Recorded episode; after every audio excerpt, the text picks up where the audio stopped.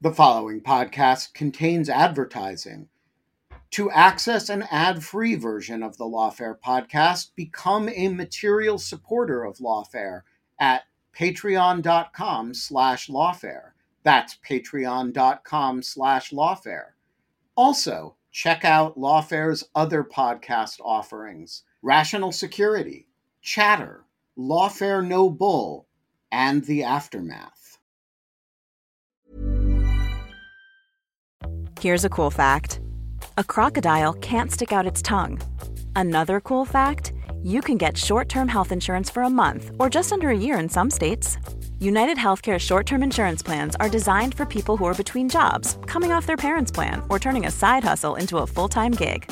Underwritten by Golden Rule Insurance Company, they offer flexible, budget friendly coverage with access to a nationwide network of doctors and hospitals. Get more cool facts about United Healthcare short term plans at uh1.com.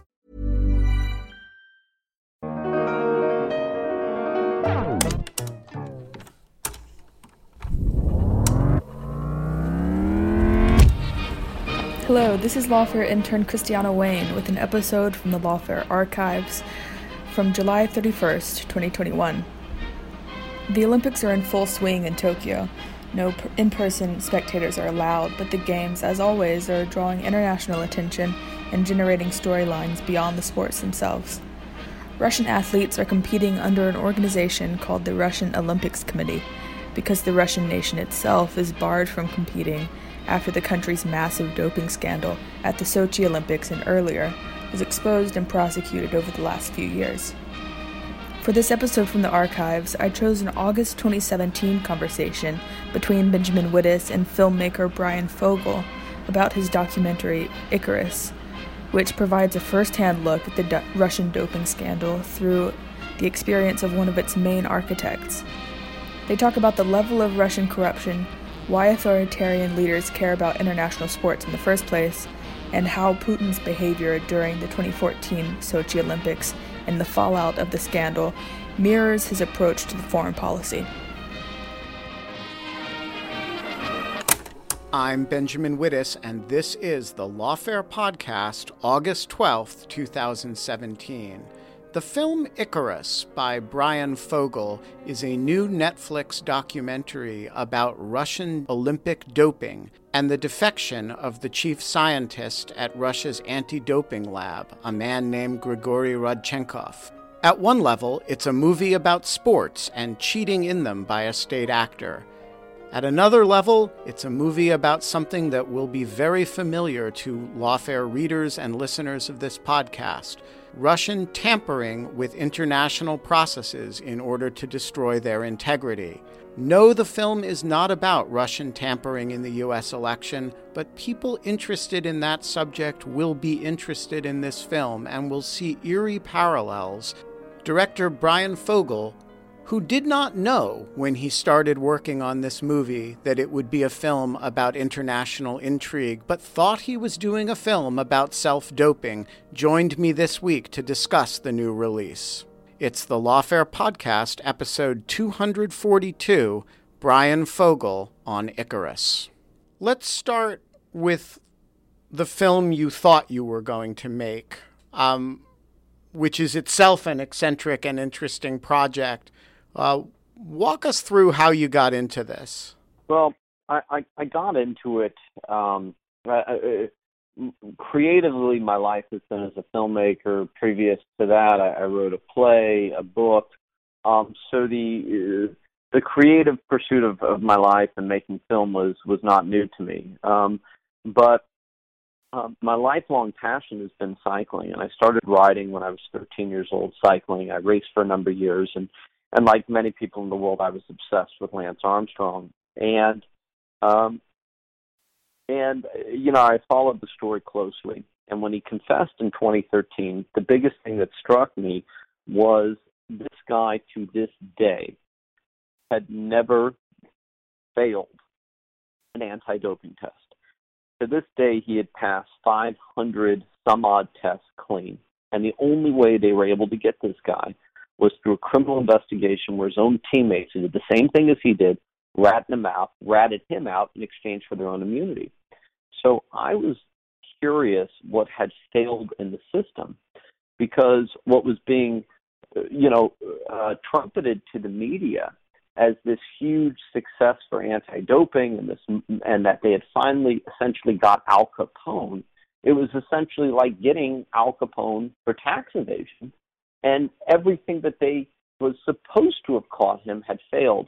And so I got curious about that. I started talking to all these scientists, and one after another, they they essentially told me that the system doesn't work. And then they told me that the science could, you know, you could still evade detection. And I started uh, essentially developing this idea that I wanted to explore the anti-doping system uh, in sport, not just cycling, but in sport, because I'm going.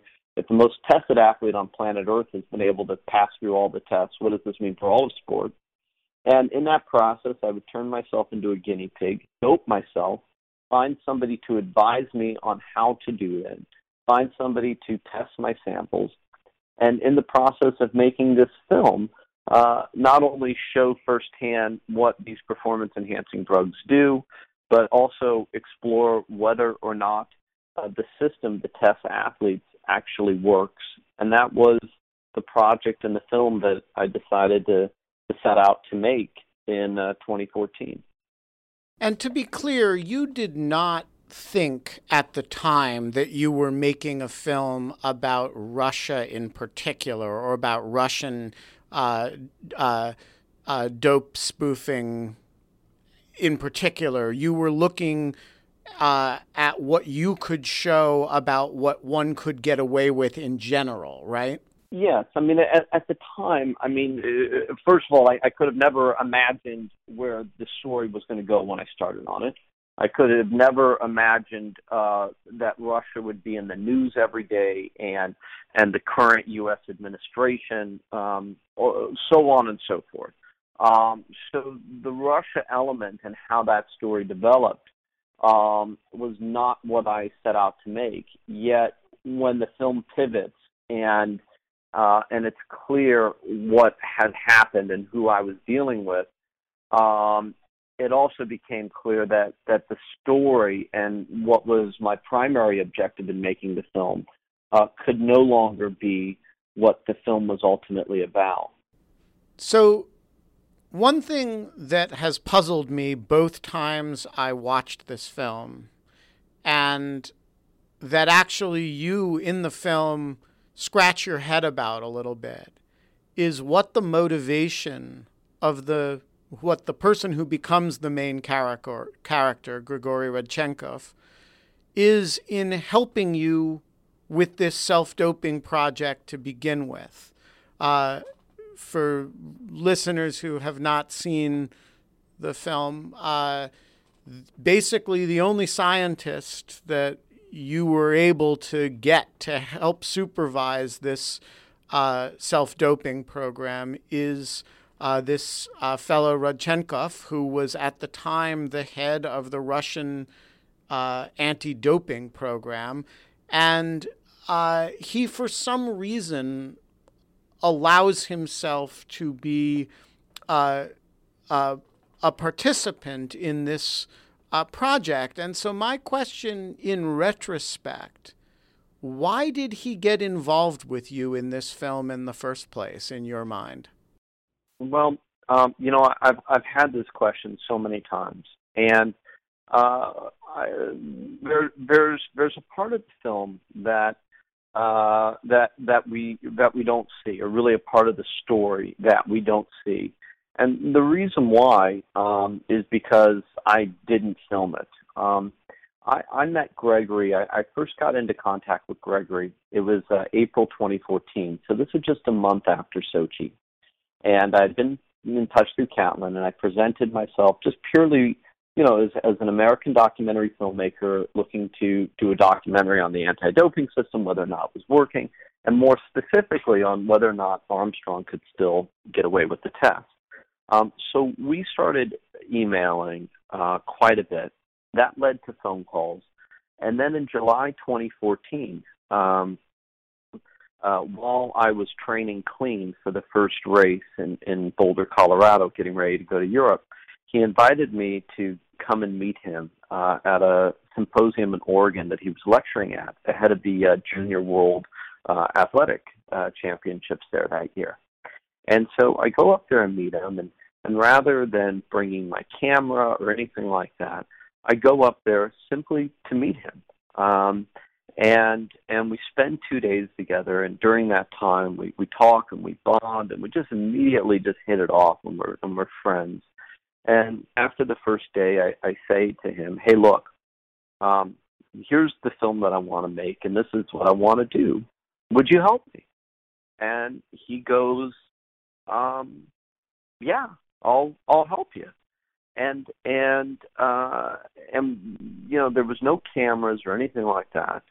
And I said, look, um, uh, you know, uh, anything I shoot at the end of the day, uh, when we're done, I, I, I want to make sure that you know I don't jeopardize you and your in your work, and you know we we can discuss it. And uh, and with that, we had a, a handshake. Uh, there was never ever uh, a drop of money ever exchanged between us. And you know, six months later, as I'm about ready to dope and start doping, is the first time that we actually use Skype. And that Skype call, which is in the film, was the very first time that we Skyped together. And I hadn't seen him, you know, at that point for months, but we had kept in touch. And and so we had a, a, a real kind of friendship and a trust between us. And I think that that is why he initially agreed to help me. And also, you know, he's told me many times that he had really had it uh, with the ministry. Sochi broke him because it wasn't about the science. It was just him essentially uh, being part of the fraud. And um, and I think and I think he also sensed um, that uh, that you know the the circle was closing in around him. At what point did you realize that the story was at least in significant part about him, rather than the story being uh, a story of this undertaking that you were doing with which he was helping you? You know, uh, that was kind of like a slow process, but it, but it but it also was, you know, through every single time that that we're together, um, and I see him and he comes to L.A. and and I'm and I'm interviewing and interviewing him, and so many of the interviews that we did uh, together are not in the film. It, it's becoming clearer and clearer to me that you know that this guy has got you know uh, an amazing life, an amazing story. Um, so you know, even before the the larger allegations um, truly become clear, um, I'm trying to essentially figure out um, how to integrate his story into the film because I'm riveted by it. Um, and then, of course, as November uh, 2015 happens in this investigation, and he leaves Russia in fear in fear of his life, and he arrives in Los Angeles, and um, it was really around that time that it, that you know I, I I accepted and embraced that it was his story that I needed to tell um, in this film, and and and bigger than that, the evidence that he had and and what he had been involved with, uh, regardless of the film uh, was something that, that, that had to come public into the world, and and he wanted to do that. From the point of view of of the readership of Lawfare, and for that matter, the listenership of the Lawfare podcast, which is not a sports or sports doping audience. Um, the reason this story, at least to me, is fascinating is that it is a story of the use of covert actions to subvert uh, independent processes that are supposed to have integrity. And your your original game plan, which was to simply demonstrate by doing it that the systems didn't have integrity, actually gave way to a giant demonstration project at the hands of a state actor that the systems didn't have integrity, or at least to the extent that they had any integrity, it was it was very manipulable. Uh, and you happen to be working with the guy at the center of that set of actions. Um, now, I'm interested, first of all, in your thoughts generally on, you, you know, there is this other Russian covert action program directed at the integrity of other uh, uh, foreign uh, processes that are supposed to have integrity, i.e., electoral processes.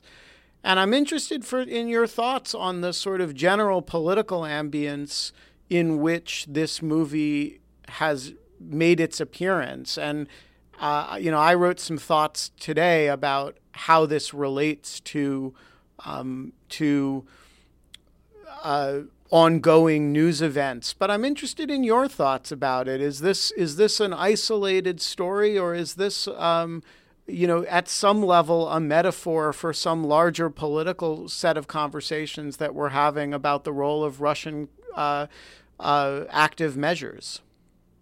Oh, well, Ben, you know, in, in the film, we latch on to 1984, uh, you know, and, and, and George Orwell. And essentially, what is the, the, the narrative theme of that book, which we uh, bring into the narrative theme of Gregory's life, and then into the larger context, um, really the, the theme of what is going on in, in the current U.S. administration, uh, current uh, global policies, and and and specifically uh, in regards to how Russia uh, is behaving uh, and has behaved in in, in in in many fashions.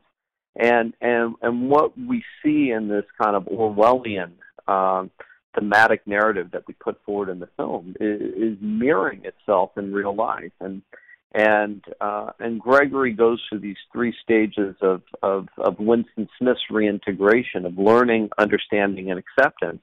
And in acceptance, essentially the the totalitarian government, Big Brother, wins, and that the truth um, is of not consequence. There is essentially a no punishment for the truth. B there is there is denial of the truth, and C everything goes on as normal.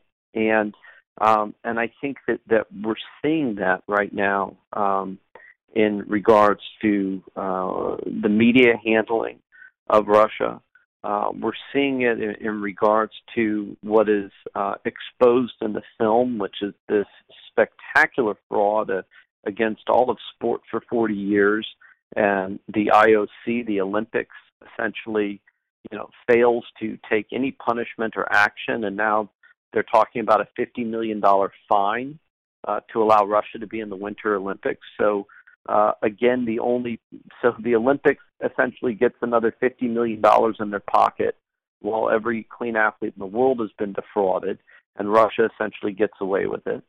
And then, in regards to our political uh, process, what you see in the film is that no matter how much evidence is presented against Russia, no matter what is brought forward, they simply deny. There is no accountability uh, for their actions. There is no apology or there's no change. And we're seeing the same thing near itself in, in our in our daily political cycle, where everything that that is breaking is a you know essentially is accused of being fake news. No matter how much evidence is brought forward, we're we're we're simply having Russia or or the current administration deny. And and and we're and we're seeing everything that that happens in in Icarus as a film repeat itself in in our very you know uh uh political cycle uh geopolitically and uh, and hits right on the nose as to the extent that Russia is willing to go to subvert and covert uh, and corrupt, you know, uh, uh, democracies, uh, sports organizations, the Olympics, et cetera, to uh, to you know to push itself into into the global uh, arena. Um, I don't know how you feel about that, but that's certainly how I feel, and I think what what the film shows very importantly uh, is beyond a reasonable doubt. It, it presents the evidence uh, should uh, uh, an American or somebody watch this film and wonder uh, to what extent is Russia willing to go uh, to assert itself into world politics and also obstruct uh, democracies. So, before we get to exploring those parallels a little bit further, um, I, I want to pause over the question of why Vladimir Putin cares about sports performance at the level uh, enough to do these things. I, I, I, mean, I know that, you know, traditionally authoritarian governments, uh, whether they be, you know, the Chinese or, or the Soviets or now the Russians or for that matter the Nazis, care a lot about international athletics as a as a as a form of national pride. But why uh, why is performance at Sochi so important to Putin? Why why does he care enough to take the risks associated with this? Um, you know, with these actions. Well, well, to me, the the answer is obvious. Um, first, first of all, uh, let's let's just think about the Olympics as an event. What what are the Olympics? The Olympics are every two year. All of planet Earth, every country on planet Earth coming together in sport. And just as George Orwell said, sport is war without the weapons. So what the Olympics are is it's China versus America, America versus Russia, France versus Germany, on and on and on. And when these athletes go into these the Olympic Games, they're no longer competing as individuals; they are competing as their country. And these Olympic Games, which are watched all over the world, is where people are, are not only is it nationalistic and a source of pride, it is a place for countries to assert their dominance on the fields of play into world affairs, to show themselves as a powerful country. And also, when you look at the host country of these Olympics, for example, what China did in Beijing and the how they orchestrated this flawless Olympics and those opening ceremonies and closing ceremonies, what China was showing the world was how advanced they were, how they were superior, how they could operate economically, militarily, that they were a force to be reckoned with. And that's what we learned out of those Beijing Olympics.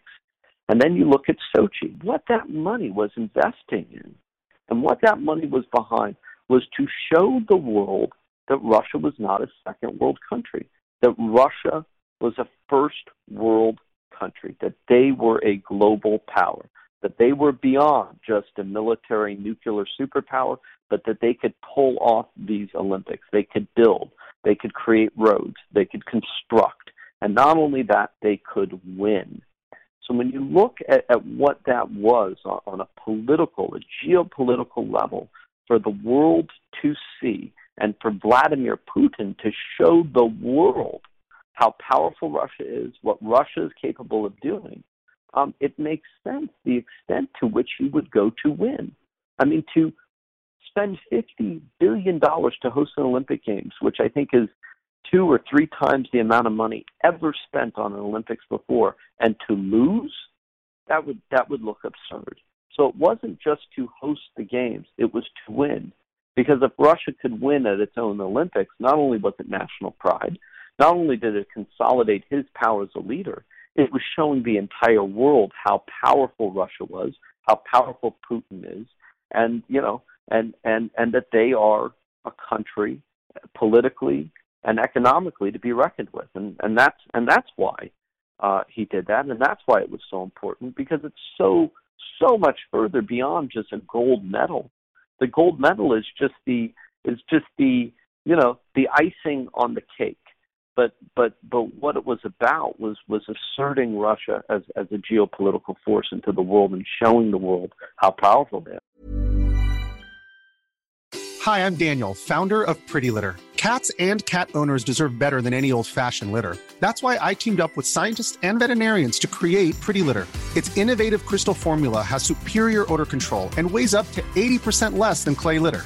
Pretty Litter even monitors health by changing colors to help detect early signs of potential illness. It's the world's smartest kitty litter. Go to prettylitter.com and use code ACAST for 20% off your first order and a free cat toy. Terms and conditions apply. See site for details. Everyone knows therapy is great for solving problems, but getting therapy has its own problems too, like finding the right therapist, fitting into their schedule, and of course, the cost. Well, BetterHelp can solve those problems. It's totally online and built around your schedule. It's surprisingly affordable too. Connect with a credentialed therapist by phone, video, or online chat, all from the comfort of your home. Visit betterhelp.com to learn more and save 10% on your first month. That's BetterHelp H E L P. So, when you compare that to the uh, presumably more strategic objectives associated with, uh, you know, hacking actions in order to tamper with foreign electoral processes, be they in the United States or in Europe.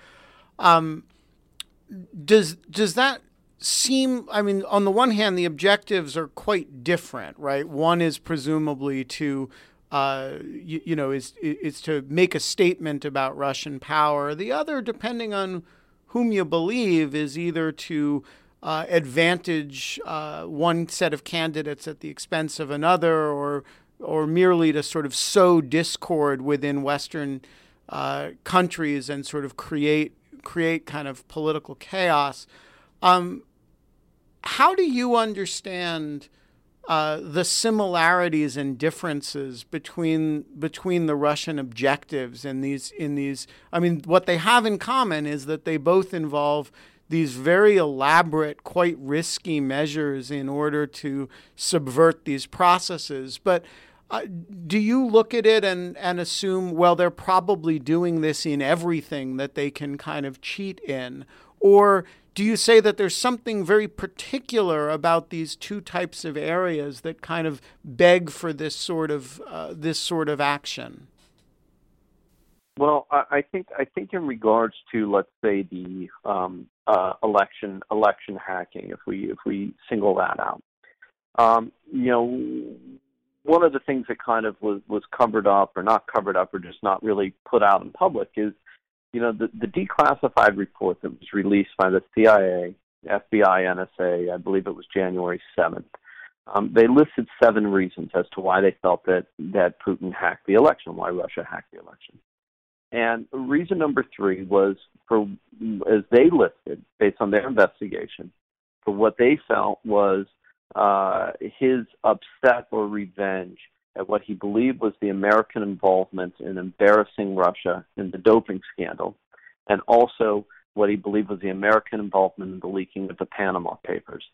And what they meant by that was because Gregory had come to the U.S., because the Department of Justice um, and FBI had launched a formal investigation into the Russian doping uh, scandal, because the story was brought forward to the New York Times, uh, an American publication, and because Gregory was being protected by U.S. authorities, uh, Russia or Putin viewed that as basically that America uh, was working, you know, essentially uh, behind the scenes to uh, to embarrass Russia. Um, I don't know whether or not that is true, but that is what the FBI, the CIA, and, and NSA found. And there was also a fortuitous timing. Um, we went to the, the New York Times story broke May 12th. Uh, May 17th, the um, the Justice uh, Department uh, launched and announced their investigation into uh, the doping scandal, which we had brought forward to the New York Times. And uh, almost exactly a month after, uh, apparently the DNC was hacked. Um, so you know there is a uh, there is a uh, kind of strange timing uh, to those events. Um, but I think when when you're looking at a at a bigger level, um, is is what you're seeing is that the the course of business, at least in regards uh, to Russia, is that anything is up for grabs, and however you go about doing that uh, is is acceptable as long as as long as you you get away with it. And even if you get caught, then you don't accept responsibility for the action either. Um, and you know, and, and we're seeing that in regards to you know our election, where there still has been no admission uh, uh, uh, of guilt uh, or or responsibility. Uh, we're seeing that again uh, in you know what's alleged in France and, and Germany. We're seeing that in you know what what uh, their course of action has been in Syria. Uh, so you know, it, it seems to be um, you know how, how they go about doing business. So one one big difference between the election hacking uh, operations and the uh, anti-doping subversion operations is that one of them has Grigory Rodchenkov and the other does not, right? And so we have somebody who's come forward and talked about what they did and from the inside and his own role in it. And from your account, uh, it sounds like he kind of got involved in your project because he was uh, uh, emotionally exhausted by ongoing participation in this sort of thing. And so, my question is you know, are there Grigory Rodchenkovs in these other operational theaters? And, you know, should we should we expect or hope for somebody to come forward at, from the inside of the Russian side of the uh, of the operations and talk about what those operations were, how they did them, and you know sort of precisely what they did, or is that just one of those things that happens, you know, once in a thousand years, and you happen to be making a film with the guy when it did? Well, you know, in, in regards to Rodchenkov and his and him coming forward with this information and um, the kind of the the spectacularness of, of the of the allegations and and that also they were you know all corroborated and and and, and proven true. Um, that was obviously, you know, uh, incredible in the fortuitousness of, of my relationship with Gregory and that and that we had trust in each other. But as to you know uh, other whistleblowers and what and what this is, I mean, we are seeing um, a constant, essentially, uh, you know, let, let's take for example the the apparent Trump dossier. Well, there's the ex-British uh, MI6 agent and then there was his Russian intelligence KGB or FSB counterpart. Well, this was not very widely reported in the media, but that but the Russian counterpart uh, to to the Trump dossier uh, is dead. Uh, he was found dead in, in the back of a Lexus somewhere outside of Moscow, uh, I believe two two three months ago. Right.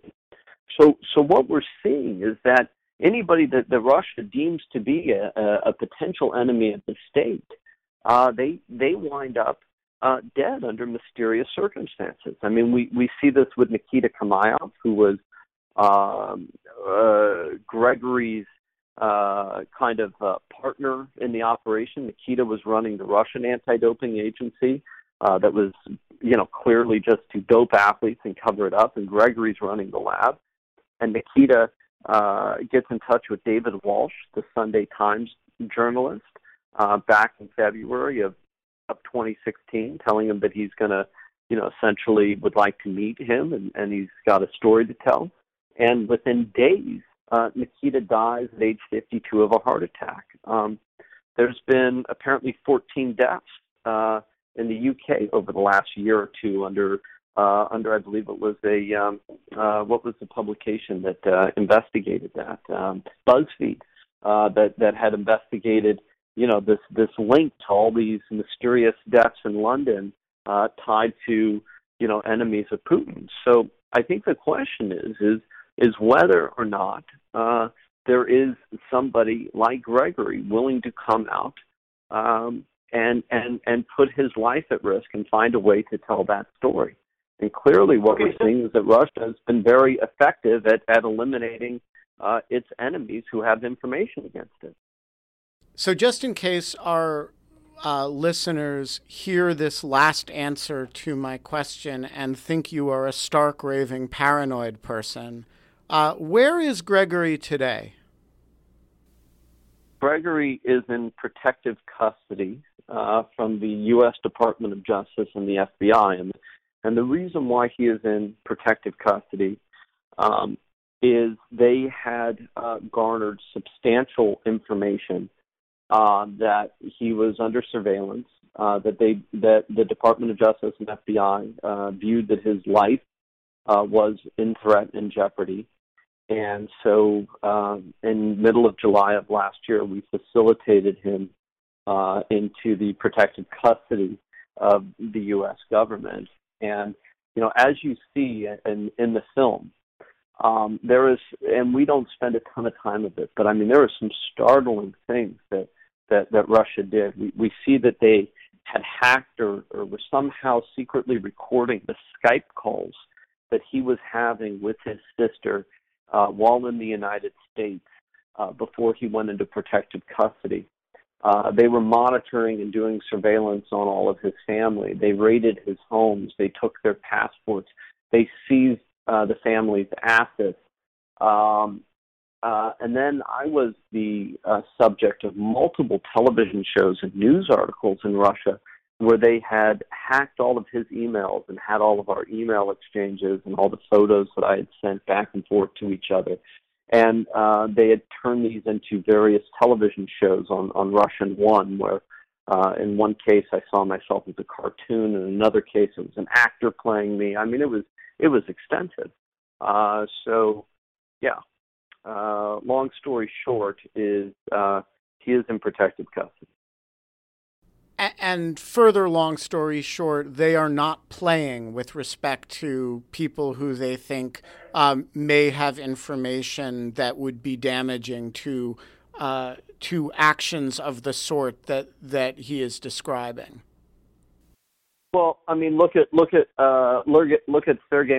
Uh, I'm going to slaughter his name, Magnitsky, and what is the current Magnitsky Act, and and Bill Browder and his book Red Notice um, where he goes into extensive, extensive detail as to uh, as to Russian actions to you know not only uh, you know did did they believe that you know he he was poisoned and, and, and killed, but you know uh, what was going on behind the scenes, or you know Masha Gessen's book about the rise of Vladimir Putin and how he essentially took power and and uh, uh, and you know all the people that perished along the way. So I mean, clearly, uh, uh, clearly they, uh, they they play by a different set of rules. So what happens now? Uh, in uh, is your the, the the movie ends in a very dark place with respect to uh, them basically having sort of gotten away with it. Um, and I, I'm curious whether you think at this point that there simply isn't the political will internationally to do anything about it, or whether partly maybe because of the electoral interference, we might see a, a kind of renewed commitment on the part of of other countries and maybe even international organizations to take this sort of behavior more seriously? Um, I would like to be optimistic, but but what what we're seeing, and this was, um, you know, uh, let, let's just take the quote unquote doping out of the equation. But let's look at let's look at the fraud that is uncovered in this film, and it is a spectacular fraud. It is a jaw-dropping fraud. I mean, not only was for the last 40 years Russia essentially doping all of its athletes under a state-sponsored program to go in and cheat every single clean athlete in the world. At Sochi, what they did was just outright the equivalent of of, of breaking into into the bank vault because they owned the bank and swapping you know counterfeit money for real money. And and and and and you would think that the and and this was all proven and you would go there has to be a punishment for this. There has to be a punishment. And yet what we are seeing is that the olympics in their multi multi multi billion dollar operation and what really the Olympics is, despite the face of the Olympics, which is integrity and truth and and clean sport and all these feel good kind of narratives. At the bottom of the line, what the Olympics is is is a lot of people getting really really rich on the Olympics, and here they are not going to punish Russia. The punishment is what they what they are what what we're being told now is going to be a fifty million dollar fine to Russia. So essentially, what the Olympics is letting the world know is that Russia can simply just bribe their way out of the out of the problem by bribing the Olympics to to compete again. Yet there's no punishment. So I mean, it's it's it's spectacular. So you go, well, well, well, so what is the world doing to doing in regards to this? I mean, every athlete on planet Earth should be should be jumping up and down and screaming bloody murder right now, but but but they're not, and it appears that that that Russia is essentially going to get away with this. So, speaking of punishment um, and accountability, there is one athlete in your account who clearly uh, doped illegally uh, in the context of an international competition, and that is you. And so, my question is have you heard anything? Because it would be a, a, a, the ultimate irony if the athlete who were held accountable for doping in the context of this incredible story were you. And I'm curious whether you've heard anything from any international doping authorities or from uh, the Haute Route folks who, who run that race about uh, what you did and whether they're okay with it or not. Well, um, I, I didn't win.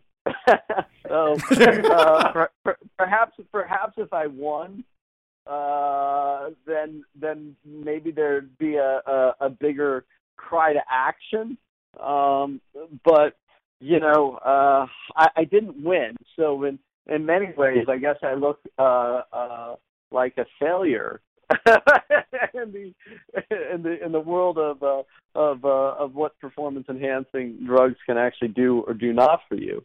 Um, but um, you know, I I I I haven't uh, I haven't heard anything. Um, I I can't imagine what um, what sanctions would be taken against me because I'm not a, a professional athlete. I'm not licensed. Uh, I'm not planning to go do that race again anytime soon. Um, but um, yeah, I I mean, look, I, I set out from day one not not to cheat. I set out to to tell a larger story. I mean, I had a I had a very clear goal in mind when I when I set out to do this, and I chose to use myself as the guinea pig because I didn't know uh, a better way to tell that story, but also to to have commitment to that story. Because when you hire somebody, you bring on an actor or whatever that is, or somebody else, you don't know uh, if they might get cold feet. And I knew with myself, uh, being the filmmaker and being the subject at the time, uh, that uh, the only cold feet would be from from me. Bryan Fogel, the film is an incredible piece of work. Thank you so much for making it and for joining us today. Oh, thank, thank, thank you, thank you so much, Ben. The Lawfare podcast is produced in cooperation with the Brookings Institution. Hey, folks, the Lawfare podcast needs your help to break through to new audiences, so tweet us share us on Facebook. Give us that five star rating you've been meaning to give us on iTunes, Stitcher, or whatever podcast distribution services you use. Our music is, as ever, performed by the one, the only, the abroad in an authoritarian state, Sophia Yan. Thanks for listening.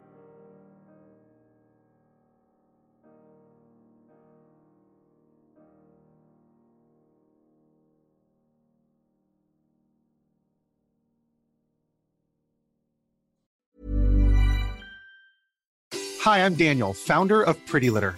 Cats and cat owners deserve better than any old fashioned litter. That's why I teamed up with scientists and veterinarians to create Pretty Litter. Its innovative crystal formula has superior odor control and weighs up to 80% less than clay litter. Pretty Litter even monitors health by changing colors to help detect early signs of potential illness. It's the world's smartest kitty litter. Go to prettylitter.com and use code ACAST for 20% off your first order and a free cat toy. Terms and conditions apply. See site for details.